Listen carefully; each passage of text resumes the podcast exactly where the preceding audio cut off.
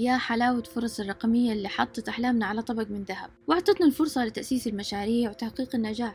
مصطلحنا اليوم هو الريادة الرقمية Digital Entrepreneurship. بكل بساطة هي إنشاء مشروع أونلاين يقدم منتج أو خدمة بدون مساحات وهم استثمارات أو إيجارات، ما يحتاج إلا جوال أو لابتوب، واي فاي قوي، شوية روح المجازفة، وكثير من سرعة البديهة. والمنصات متنوعة وكلها تعرض خطوات تشجع المستهلكين إنهم يصيروا منتجين.